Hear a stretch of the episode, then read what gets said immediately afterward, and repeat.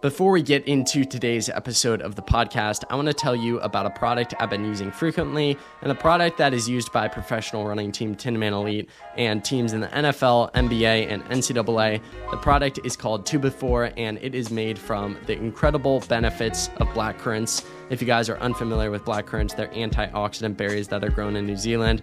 The two biggest benefits, in my opinion, from consuming them regularly and using this product 2Before is it increases your endurance as well as kickstarts your recovery. So during sessions, I feel stronger, my endurance feels improved, but also after the workout, I feel more recovered, less sore, less tired, so that I can hit the next training session harder than I normally would be able to. I absolutely love 2Before. I love this product. Perhaps my favorite study uh, that I've seen shows that using 2Before consistently can improve athletic performance by 4.6%, which is truly remarkable. And it's made from three simple ingredients, so there's no junk in it. You guys can get 30% off your order today at 2Before. That is the number 2before.com using my code, the running effect 30. Again, that is the running effect 30. Not only does this get you 30% off, but it also gets you free shipping. I've left a link in the show notes to go directly to their website, or you guys can go to 2before.com. Again, that is the running effect 30 to get 30% off and free shipping today. Hey, friends, just a quick note before we hop into today's conversation with double NCAA champion Ky Robinson. Many of you listening right now have not given us a follow and a five star review on Spotify or Apple Podcasts. And because you're already listening to this, it will take you between five and 10 seconds to hit those two buttons. So I'd greatly appreciate you doing that so that we can grow the show. And then something all of you guys can do is share today's episode or the podcast in general with someone who you think would find value and benefit from it. That way we can reach more people and hopefully inspire them in the process. But without further ado, I hope you all enjoy my inspiring conversation with the man, the myth, the legend, Ky Robinson. Ky Robinson, welcome back to the Running Effect podcast. An absolute pleasure to have you on today. Thanks for having me again. Pleasure to be back. It's funny to think about how last time and the only time you've been on the podcast, I want to say it was like a few days before you left for Australia for cross country. And it's weird to think a few months later, it's like full full steam ahead for track. And it's just funny how you know your cross country season went so late. And last time we were talking you were headed off to australia. Now you're in switzerland so we just never record when we're in the same time zone. Yeah i mean things things have changed a little bit since since that last podcast. So you know we've had we've had some downs we had some ups and hopefully it can be more ups from here do you feel like doing the World XC Championships set you up well for a really successful outdoor track season, or was it a little hard to kind of get into the swing of things after such a long, you know, cross country season? I'm not too sure if it necessarily like benefited me. I know it didn't have that effect on indoors. It sort of threw threw that out the window a little bit. I thought thought I'd be fine to bounce back, and things obviously didn't go the way I hoped in Albuquerque, but you know, you you take those losses, you move on. I mean, outdoors, I have no complaints. I feel like everything everything just about went how I wanted it to go. So, yeah, no no complaints at all. Let's talk about the indoor season a little bit. Uh, both you and Charles kind of had a rough go at it, and you both spoke openly about it. And that was something I enjoyed talking to Santos about from a coaching perspective. I'm curious to hear your take on the indoor season. How do you bounce back from a setback where the workouts are going well, the training's going well, but the racing isn't quite there. How do you kind of keep your head up going into the outdoor season after a tough go indoors? I mean, it's pretty tough because, you know, usually we have one of our guys who we can sort of just go to, and someone someone's got to have a good race. And I mean, after cross country, that was Charles, and you know, we couldn't I couldn't be down there because we had to celebrate his win. Like it was a huge, huge feat. But after indoors, it was kind of like well, we we all kind of got smoked here. Like the guys, the guys were down in the dumps, and it's something where we're like, okay, that's motivation to be better. You know, we got a job to do. We didn't perform it in indoors. Let's go. Let's go set things right in outdoors. And so we had we had that vendetta, that that vengeance that we were seeking for for outdoors to to get things right. What are some of the biggest things you did between indoors and outdoors to make some of those shifts that you thought were necessary to, you know, get the results you were looking for? I don't necessarily know if that was much of a much of a change. I mean, you know, training training stays the same. Obviously, this time we were able to build upon indoor, whereas last time, you know, we had a little break after cross country and then started the rebuild. And I feel like indoors I was racing just about every week. And so, you know, sat down, sat down with Rick and planned out the whole season, where we were going to race and what was, what was going to be our goals. And so I remember basically like we had all these different plans and like we went through one plan worked, went through the next one, plan didn't work, but you know, we, we get up, we move, we move on. And from there, I think every single little thing went my way. Like training was going great. It was something where I'd see a workout, like I'd be I'd be centered, and I'm like, oh, this looks tough. Like we're to be struggling here, and so you know, I mentally prepare for that workout, and then we go out there, and it was it was like a piece of cake, and so we're like, oh, okay, well, if that's if that's what we're seeing, and we're feeling like this, then we're in we're in good shape. You know, we can we can do something special, and the rest is history. Literally. Was there a, a, workout or race that gave you that confidence back after the indoor season? Like early season, was there a race you did or a particular workout that you left the track, you left the meet, and you were like, "We're back, baby"?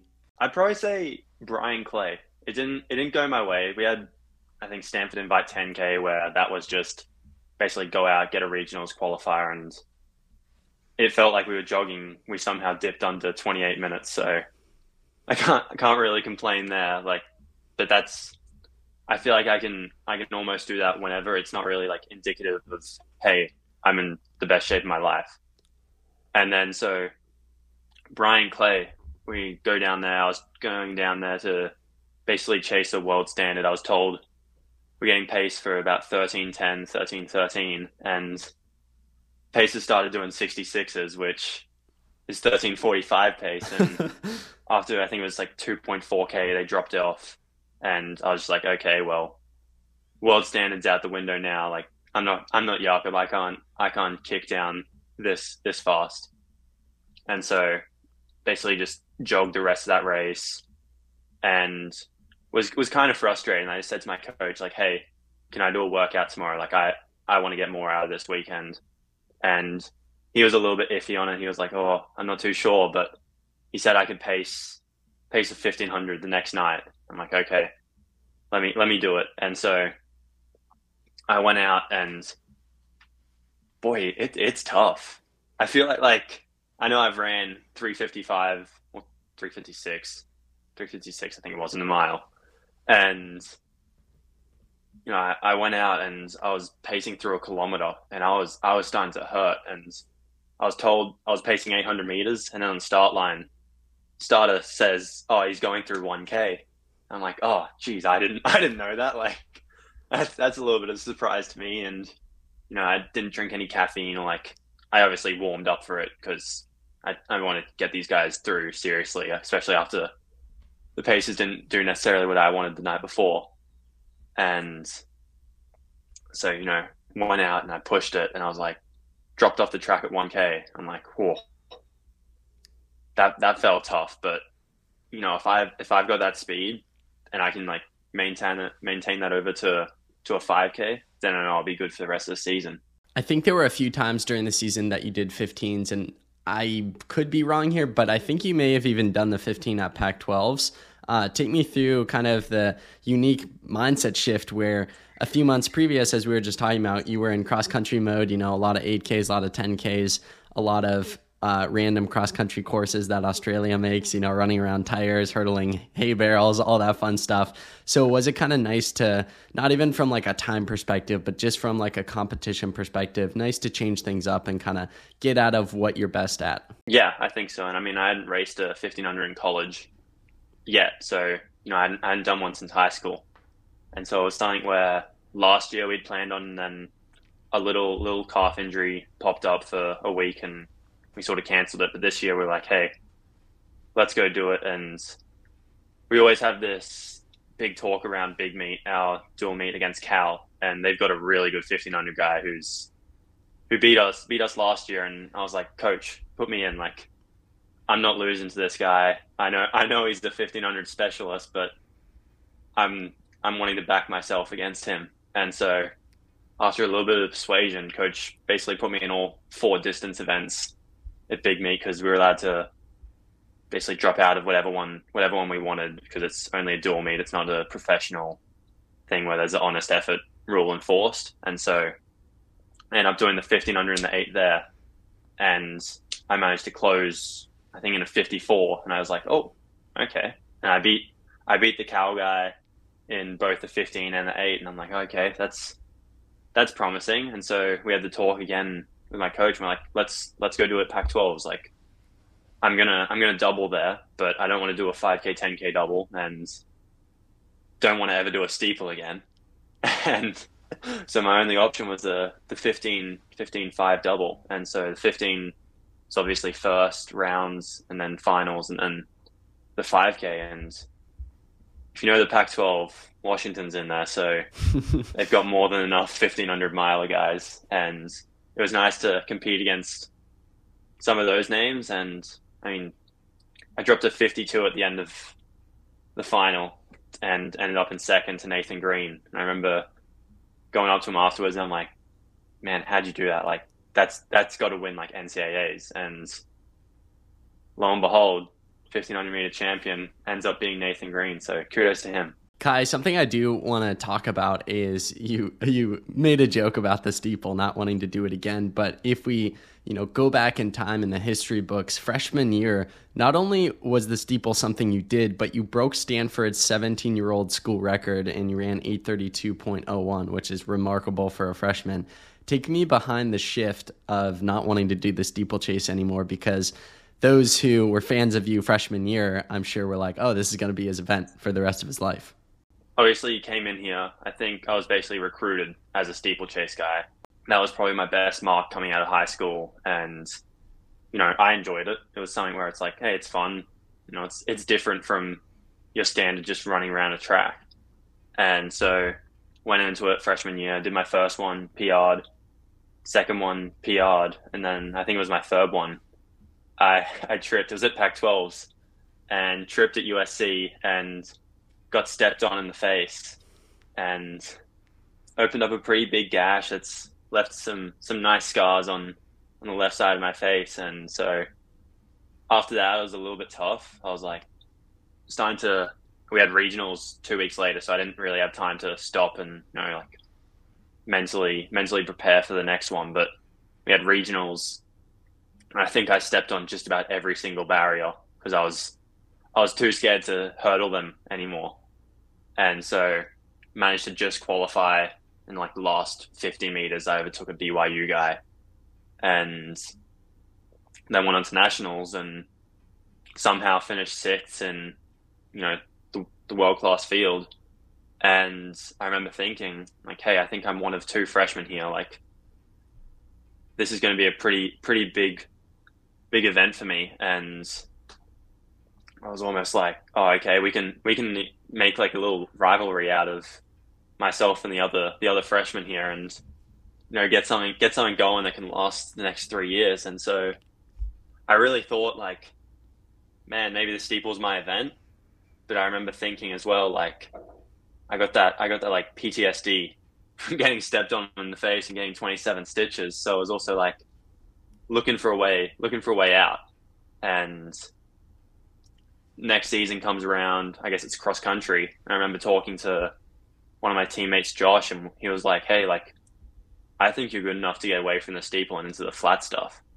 And I was like, "Oh, okay." Like, I like the sound of that, and I feel like I really like put my head down, started to like focus from that moment on, and any any chance of getting away from the steeple was was the goal. And so I remember having the conversation with my coach during indoors and I like said like, hey, like I don't want to do the steeple anymore. And he said something about you have to run thirteen twenty in the five k to to get out of it. And I'm like, oh, okay, that's never gonna happen. Like my PR was thirteen fifty one. Like that's that that's an insane improvement. And then we go out to Washington and I suddenly run thirteen twenty one and win my first like proper collegiate race. And I was like, oh, hold up, like how did that just happen? Like where did that come from?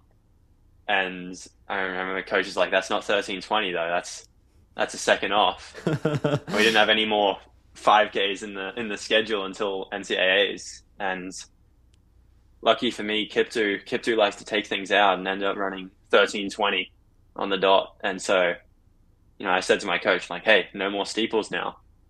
And I don't think he was too happy about it, but, you know, finished second NCAAs that year in indoors. So it's not like he was mad, but it was, it was kind of funny that he sort of threw that, threw that out there as a joke and ended up, ended up doing it. So I ended up running two steeples that, that season to, to get points at big meet and then Pac-12s and this season I'm like, hey, let's let's not do that. Like, I know I know I can score a lot of points in it, but I also wanted to focus on focus on the flat stuff, and I feel like if I start to do too many events, then it almost takes away from the one you're really focusing on. And so that was nice that I didn't have to do much steeple stuff, and we got we got some of the freshmen running it now. So we'll see if they stick with it or if it's a one and done type thing. Will we ever see a return to the steeplechase or no? Maybe. Okay. Maybe. Maybe. One of my one of my one of my friends from from high school, I was pretty competitive with him running back in the day. He just ran eight thirty three. He goes to Providence and I'm like, oh I can't I can't let him beat me, so maybe maybe maybe I'll have to hop back in. I don't think he knows he knows that I'm that competitive, but all, yeah, all I'm, all I'm saying is you've improved so much as a runner and as an athlete since you ran that 832. I'd just be curious to see how fast you could go in the event uh, because I feel like you've gotten so much better. So who knows? We'll we'll put a question mark around it and, and see if you return to it. But you're doing fine without it. So Absolutely. you you go into NCAA's. Take me behind the decision to do the 5K, 10K double, specifically in Austin. You know, the the heat's not going to wait for no one, uh, and it's going to make it way more brutal than it normally would be. W- was there ever a conversation about putting all of your eggs in one basket, or did you always want to do the 5K, 10K double with Charles? There's obviously the conversation. I mean, I qualified in the 15, the 5, and the 10.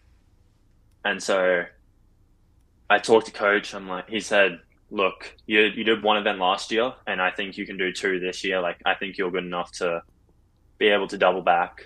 Like, yeah, the 5K, I'd argue is my event. Like, that's that's what I want to focus on. But it's something where I could do something in addition to that. And so we basically sat down and talked, and we're like, hey, look, that 10k at the start of the season, like you're in you're in better shape than you were then, and that was that was pretty easy for you. So basically decided let's let's do a 10-5 double and you know go after it. Yeah, you won't be fresh for the five, but that just adds to the fun. And so yeah, ended up ended up doing both. You know, it's something where I didn't necessarily fancy myself in the 10k. I was like, oh, there's this is probably the deepest field there's ever been in in the 10k, and you know, any anything you can take out of this will be great. Speaking of you saying it was the deepest field in history, can you maybe speak more to that aspect of just where we're at in distance running? I mean, it's at all stages. We see it in high school. You know, four high school guys broke four in the same race this year, which is just unbelievable. Uh, we see it on the college scene with you guys, and then we see it on the professional scene. So I feel like in every level of the sport, it's being elevated. But can you speak to the NCAA side of things and going on that 10K line and looking to your right and your left, and each guy has some incredible accomplishment or time to their name. Yeah, I mean, it's not just like individuals too. You know, we always get that once in a generation runner who comes through and breaks all the records. But right now, it's almost like the whole generation is coming through and breaking records together. And so it's something where I feel like the NCAA, high school running, professional running is just getting deeper and deeper over time. And so it's a little bit frustrating, but at the same time, you know, it's you have to welcome it. It's good for the sport. Like we want we want more competitiveness, and if it if it keeps coming, you know, bring it on. Let's let's get everyone to to new heights. If I would have talked to you, let's see, I'm forgetting the days. I think um, for the men it was Wednesday and Friday. Uh, the 10K was on Wednesday, 5K was on Friday.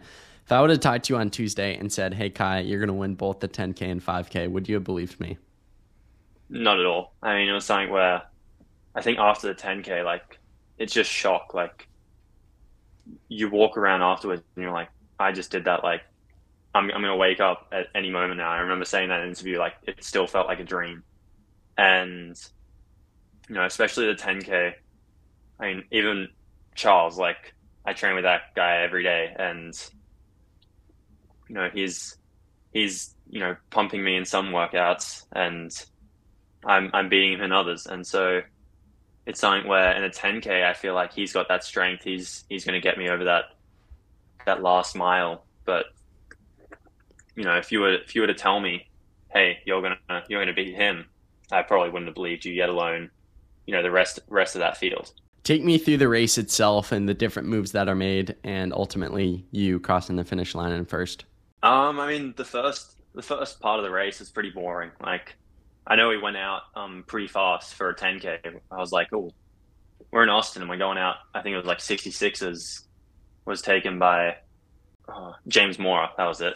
Um, and I'm like, oh, okay. I thought I thought this might be a little bit more of a sit for the first bit. Like, unless one person goes out, then you know nothing's going to happen. So I just tried to make my way towards the front. I found Dylan Jacobs and Casey Clinger, and I basically slotted in right between those guys. And I was like, this is a perfect spot. Like, I've got two of the biggest names here, and I can pay attention to each of them.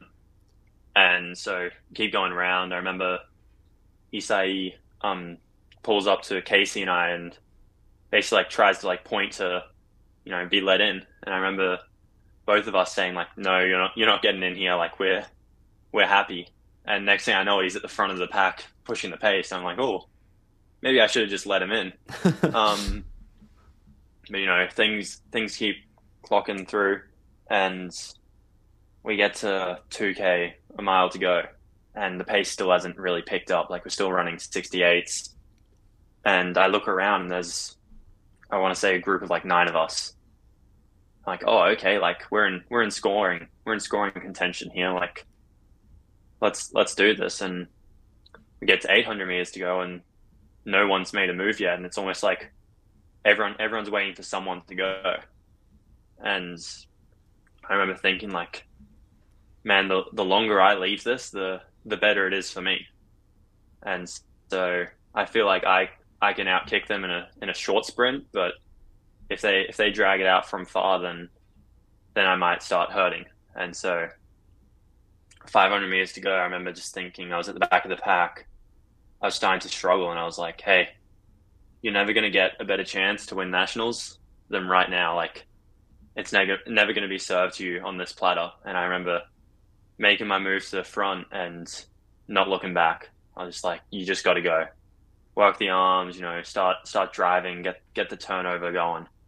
And I remember getting to 200 meters to go, and I could feel feel Charles starting to starting to latch onto me, and I'm like, oh no, like we've been through this in so many training sessions. Like you can you can get you can get him in a 200 meters. That's that's all this is. And you know, 150 meters to go. There's just time starts like slowing down almost, and all these thoughts come come through your mind, and it's like, man, it's it's just it's just us. Like it's it's the two of us, and so 80 meters to go. I I thought of like Stanford Invite last year in a 5K. It was basically identical situation. I was like, you got this. Like just just keep pumping those arms and things things will work out things will work out for themselves. And so, you know, Charles ends up fatiguing a little bit earlier than I do and it was it was shock as as I went over that line. I was I was like, man, I didn't I didn't I didn't prepare any cel- celebrations. So just outstretched the arms and yeah, took it all in and saw Charles right right behind me crossing that line in second place and so it was it was a real dream come true to go one and two with him. I don't know why. It kind of reminded me of have you seen the movie Gladiator? I have, yeah. Okay, and when he's in the arena and he stretches out his arms, he's like, "Are you not entertained?" That's kind of what it reminded me of. so I, I approved of the celebration as like normal as it was. I thought a Gladiator, so Okay, sweet. I'll, I'll take that.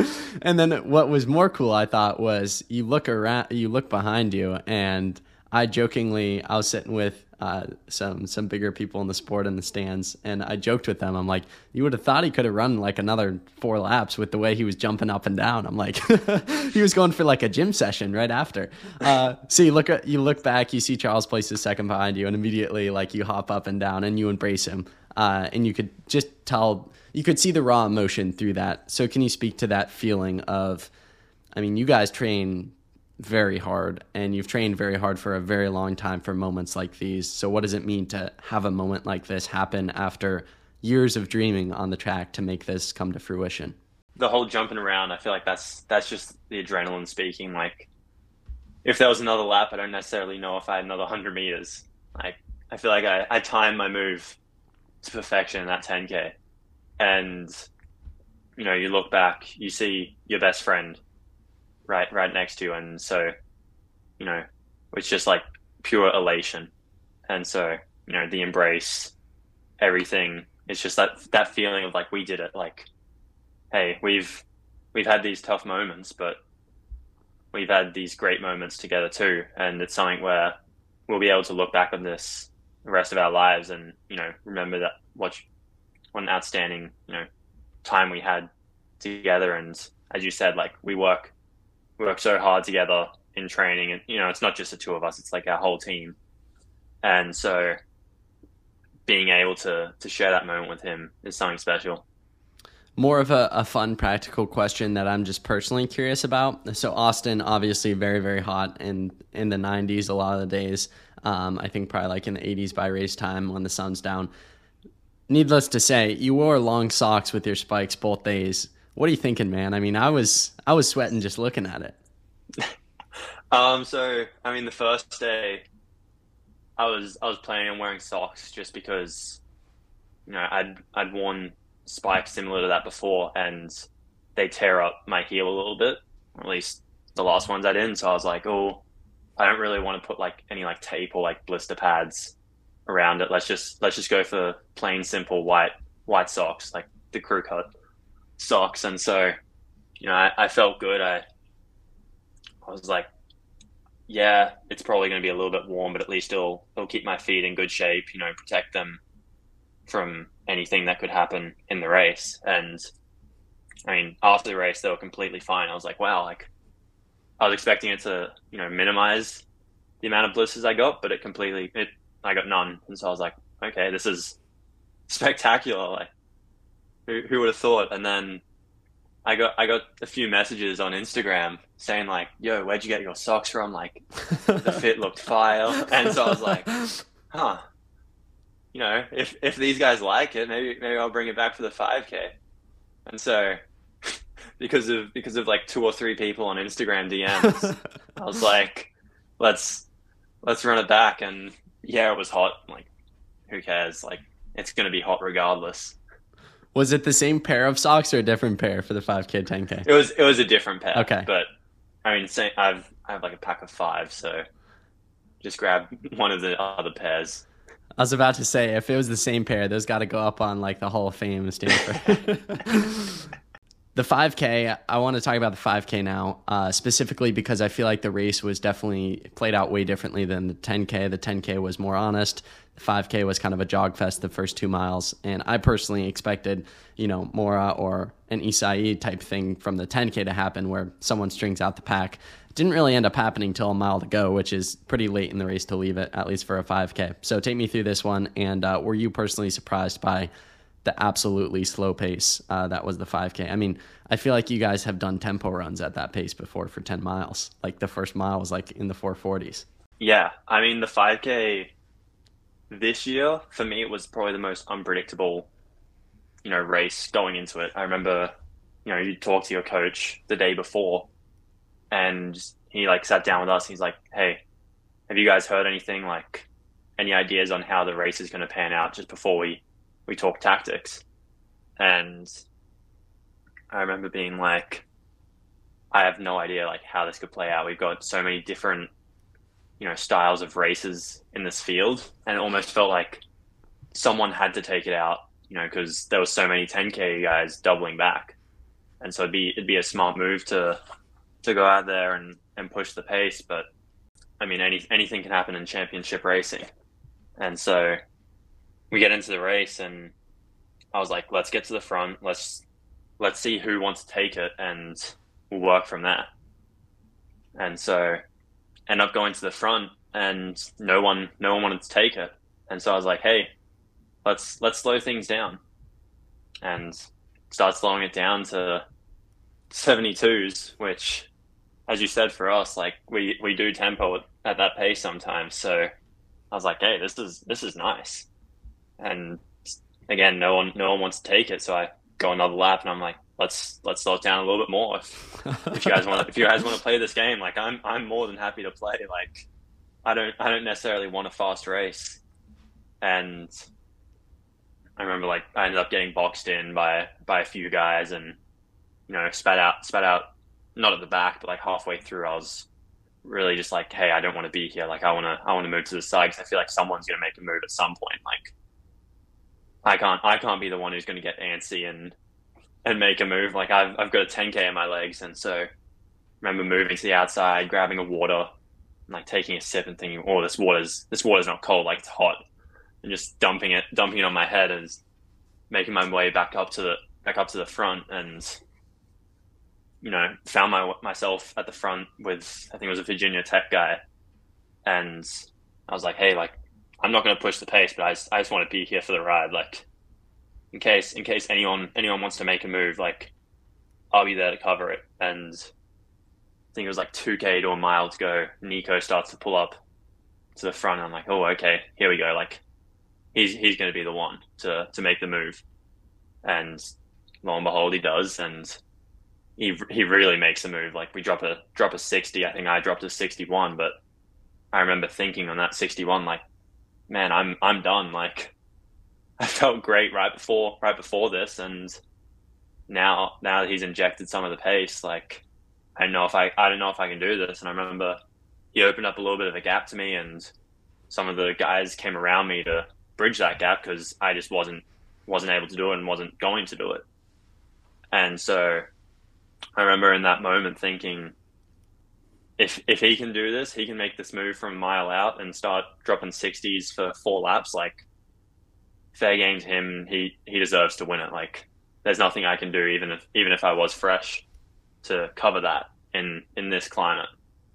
And you know, I'm I'm sitting on the back of this pack of nine, and you know, when you start counting counting the amount of competitors there, that things things aren't probably in their in their best position and so I remember thinking, hey, there's nine people here. Like, let's just score. Like, let's get let's get top eight.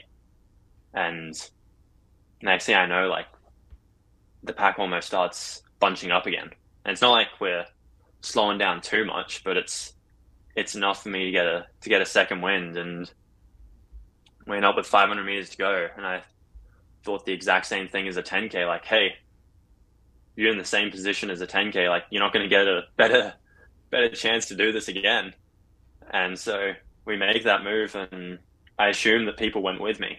Like I was like, don't look back. That like shows weakness, and it's like a psychological thing to, you know, have. If I if I see the person I'm chasing down look back, I know they're tiring. Like I I know I can catch them. It gives me like that that extra motivation. So I was like, whatever you do, do not look back. Like, don't show any sign of weakness we get to 200 meters to go, and I'm just trying to like look for any sign of like anyone being with me without without turning back. I'm looking down. I don't see like any shadows near me, but the commentator keeps going. It's Ky Robinson and Jackson Sharp in the stadium, and I'm like, oh no, like he's he's got to be like right next to me in my blind spot. Like he's he's got to be right there, and I know Jackson because he's from Australia, so he's got a pretty pretty brutal kick, and I'm like, you got to just start going, got to start going and just putting my head down. Again, getting those arms moving, like everything feels robotic in that last that last lap. Like it, it's almost pure grit. And so we get to 60 meters to go, and finally the big screen changes from showing other people in the race to showing the final 100. And I see it's just me and, you know, no one, no one behind me. And I was like, oh, that's, that's relieving and it was almost like pure shock because I was like, "Hey, like, they're not going to catch you. Like, you got 50 meters to go. Like, enjoy the moment." So I remember like it was it was like a grimace smile as I crossed the line, and I was I was like, oh no, like I really don't have a celebration for it this time. and I remember just like throwing my hands like almost like in shock that that it happened, and unfortunately Charles wasn't there to to cross the line with me, but you know, a minute later, like we realized, like, hey, we just we just got into third as a team of you know five guys, three guys scoring. Like, let's hope let's hope none of the teams below us have a four by four. And I remember asking one of the one of the commentators who was like doing an interview with me afterwards. I'm like, hey, like, I think it was LSU or something. We're like, do they do they have a four by four? I remember him saying no. I was like, did the math, and I was like, oh, does fifth place have a four by four? And he said no. And I'm like, that means we've cemented like a third third spot finish, and it was pure joy. And I was like, hey, like, where's the rest of the guys that are here? Like, I wanna I wanna celebrate this with them. And so, you know, I finally saw them half an hour later for the presentation, and it was just more elation. What does that whole week mean to you? I mean, I'm sure it's going to be a week you'll never forget. What does it mean to win two NCAA titles, not just individually, but as you kind of shared there, build up Stanford as a whole and contribute to you know the highest place finish in, in quite some time, and to do it with so few guys, I mean, truly remarkable. So, what does that mean to you, and what are the emotions from it? Yeah, I don't necessarily know if I have words to like describe that feeling. I mean, I said before, like elation is just pure joy. Like we were never seen as someone I feel like who could do this. Like I remember last year NAU got fourth in indoors and was like, whoa, like that's pretty big for like a distance program. And I know Stanford's historically a pretty distance focused program, but we're starting to, you know, diversify that portfolio now. And so to be able to finish third in outdoors, which is a little bit tougher, I mean, that's that's incredible. And so individually, you know, it offers up some some pretty annoying like possibilities. They're like, oh, like I can't I can't take these, but it's nice to nice to know they're being presented. And so yeah, it's it's it's truly like a dream come true for not just me, but for everyone everyone who, you know, works works to be here. I'm gonna dig into that a little bit more. Does this mean Ky Robinson is returning to the farm this fall? Absolutely, yeah. Um, I think I think Rick would probably find wherever I am if I didn't. And I'm not going to say anything, but w- I wouldn't I wouldn't be in very good running shape after he found me if I didn't come back. And you know, I promised him like, hey, I'm definitely coming back. Like unless unless something crazy happens over the summer where you know I go out and win a world title, then I, I'll be returning. I love it. Oh, that has me so excited. What are the thoughts and feelings after last cross country season? Does it get you really excited that almost last season wasn't the storybook ending that you guys had hoped for because you get to try again this year? Like, of course, you wanted to win the title last year, and of course, it would be nice to try to go back to back, but does it almost make it all the more special to have those trials and tribulations and in your final season? be like, let's do this, let's go after this again. Yeah, absolutely. I mean, things things didn't go the way I wanted it to go last season, so you know, I got to focus. I got to try and get that individual aspect up as well to you know help the team in the best way that I can. And so it's something where now I'll be able to take motivation and that momentum into the cross country season and really try you know, put my name out there for Stanford, and hopefully we'll have six other guys on the line doing the exact same thing with me. And so, fingers crossed, we can all go home with some some hardware at the end of the day. A practical question for you: In talking with uh, Cole on the podcast, we were just talking about it was like light conversation to start out an episode, and we were talking about NIL deals and uh, Charles with Nike and and different things Cole has done, and he made it known to me, which I didn't know that. Um, you, you'll have to fill in the details, but like on your passport or visa or something, it basically prohibits you from being able to engage in any NIL deals just because you're from Australia coming over to the US. Is that kind of tough seeing Charles get his NIL deal, like Parker uh, Valby just got an NIL deal, and just be like, I mean, just being straight up with you, like, I'm just not getting what I could be right now. I mean, yeah, it's it's a little bit annoying, but at the same time, like, you know, Charles got it after winning cross country, so like he he deserved that. Like, it's not something where I'm thinking like, hey, like I deserve it more than these guys. Like, it's something where you almost you almost just want the same the same thing, and so there's there's obviously like the visa rules where I'm not allowed to promote any of like this this NIL stuff when I'm in when I'm in the US, but it's something where if I'm in a different country, then you know, full steam ahead. Like it's it's I think something to do with like taxation rules and like I'm on a student visa, so I'm not I'm not supposed to be working, and so you know we're potentially looking at exploring ways to get to get around that. Like if I if I do something back in Australia, like there, no one can stop me from doing that, and it's not going to affect firstly my eligibility, but secondly my ability to get into the US. And so it's something where I might explore that over the coming months, and if not, then I'll just have to wait it out. And you know, there's there's certainly benefits to to both waiting it out and going full steam ahead. First Diamond League tomorrow. How are you feeling about it? I don't know. It's almost like one of those ones where I've got that pressure coming off NCAAs, but it's something where now I'm on the world stage, and so a lot of the names in the in the field list is you know distracting distracting the viewers from my name. So there's obviously the nerves that come along with with racing and one of these one of these meets, but something where I can almost go into it with no fear. Like whatever happens, happens, and I know the pace is going to be going to be very fast. So we'll see how long I can hang on for, and hopefully I can hang on. Is the Stanford kit making an appearance on the on the Diamond League circuit? It will be. I was I was considering like all the different things I can race, and I was like, let's just let's just go for let's just go for the plain simple Stanford. You know, it worked for me in Austin. Let's let's hope it works for me in Lausanne. And so I've I've brought both the red and the black kit, and I think it'll be a game day decision on which one I wear. Is that the first time it's made an appearance on the Diamond League circuit? Because I feel like obviously so many different Stanford athletes have competed on the Diamond League circuit, but it's almost always been, I think it's always been after they turned pro. Um, so you might make history tomorrow just by showing up on the start line with the with the big tree. Yeah, I'm not I'm not too sure. I'm I'm trying to think back, but I mean I can't speak for necessarily like the woman's side has also had so many good, you know, runners come through. So maybe maybe they've got one or two that's been in, or even like throwers or jumpers. You know, Stanford Stanford's had a little bit of everything across the track and field years. So who know who knows if I'll be the first one? Someone will have to do have to do some research and find that out.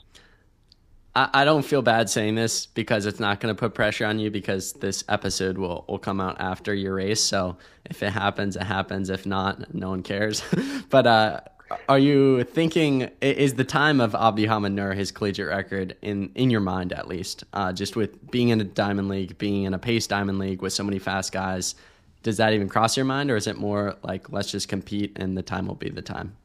It's something that has definitely crossed my mind. I don't necessarily know if it's Abdi's record I'm thinking about. It's more just the world standard, which is 1307, and Abdi's 1306 is is right there too. So it's like if I get one, it's pretty likely that I'll get two. And so it's it's something where you know first focus is that world champ spot, and if if I get Abdi's record, so be it. If not, then oh well, maybe maybe we'll have another chance down the line. Is there a path towards uh, what's the path towards like the world champs for you? Is it if you get the standard, you're for sure on? What's I know I'm just from an American standpoint, I feel like even though our qualifying system is confusing, it's I feel like a little more straightforward than other countries where it's more of a selection base. So can you speak on your path to Budapest? Yeah, um, I mean Australia's selection based. We've got I think only Stewie right now is qualifying the five, but I know there's a bunch of other guys who are looking to looking to qualify and race more into the summer. And so we'll see we'll see if we can get my rankings up and I'd I'd hope they select me. Uh, I mean I'm a young guy, so I've got, you know, this future ahead of me. So they're usually pretty beneficial towards towards the young people who have the potential to go on to bigger things. And so hopefully hopefully, if I can, you know, qualify off world rankings or off standard, then things look good for Budapest in August. Ky, last episode, I made a few Instagram reels out of it, but there was one in particular where you were talking about the the hardest workout that Stanford does, where it was like uh, you start out with like a 600 meters all out and then like 400 reps. And I think to this day that video has got like over half a million views. So for the sake of the views, Ky, I got to ask, was there a particular workout you did leading into NCAAs that really blew your mind and you walked off the track and you went to do your cool down with Charles and you were like, I can't believe we just did that? My mind's thinking right now to one of the workouts that definitely didn't make me feel confident going to NCAAs. I remember it was it was the one right after regionals, and I've like historically, I think Rick said this in his podcast had had issues with this workout. Like it, it looks so easy on paper compared to some of the other things. It's like the tempo and some hills. I remember struggling there, but I'm trying to think back for. I think this was in our outdoor season. We did this. I think it was like a Prefontaine style workout where it was the essentially like 200s, but they're like non-stop. And so it's 230 seconds and then 240 seconds and straight back into a 230 seconds. And so you never really get much of a rest. Like the 40 seconds is supposed to be your rest, but still, it's still moving. And so I think we did end up doing four miles of that. And that was one of the workouts that I remember sitting down mentally preparing and we were all pretty scared because we were, someone sent like an article in our group chat and it was like, Steve Prefontaine did this for three miles right before he was like in his best shape and won some race in like 1321. And we were like, oh, okay, like this, this must be legit then. And I remember we go out there and it was the whole team, like, but it was only a few of us that were going all, all four miles. And so we get through it and we're like, hey, like, that that was pretty easy. Like we, I think I think we could have done six miles of that. Like it was something where you know we, we were doing that warm down. We had a two mile tempo in lane eight afterwards. That was just basically to get that volume up. But we were, we were talking during the tempo, and we are like, that was we we were like almost hyping this this workout to be like one of the hardest of of all time here, and we went we went through it, and we ended up getting four guys four guys to finish pretty pretty easily through all four miles, and so it was that was that was motivating for us, I think. Ky, one final question for you to top off today's incredible conversation. For the listener at home who listens to this conversation, who watched on ESPN what you did in Austin, you know, winning both titles and, and just your career as a whole, they look up to you. They look up to what you've done. They look up to your drip with the long socks. what do you want your message to be to the listener at home? Takeaway message from from your past season and everything you've accomplished in your journey thus far. I'd say to just back yourself. I mean, everyone everyone has their tough days, especially especially us. And so it's it's not something where you know you're in this alone. Like keep your head up. Like you'll you'll get through it. And it's not just I guess running. Like it applies to to life, but you know, in running, like you get a setback, put it to the side. There's there's the saying like had that goldfish memory. You know, you take a loss, move on. Like a win, a win's on its way. And so I feel like that's that's probably the takeaway. Like no matter no matter how how hard it is, like you can keep going, you can keep pushing through.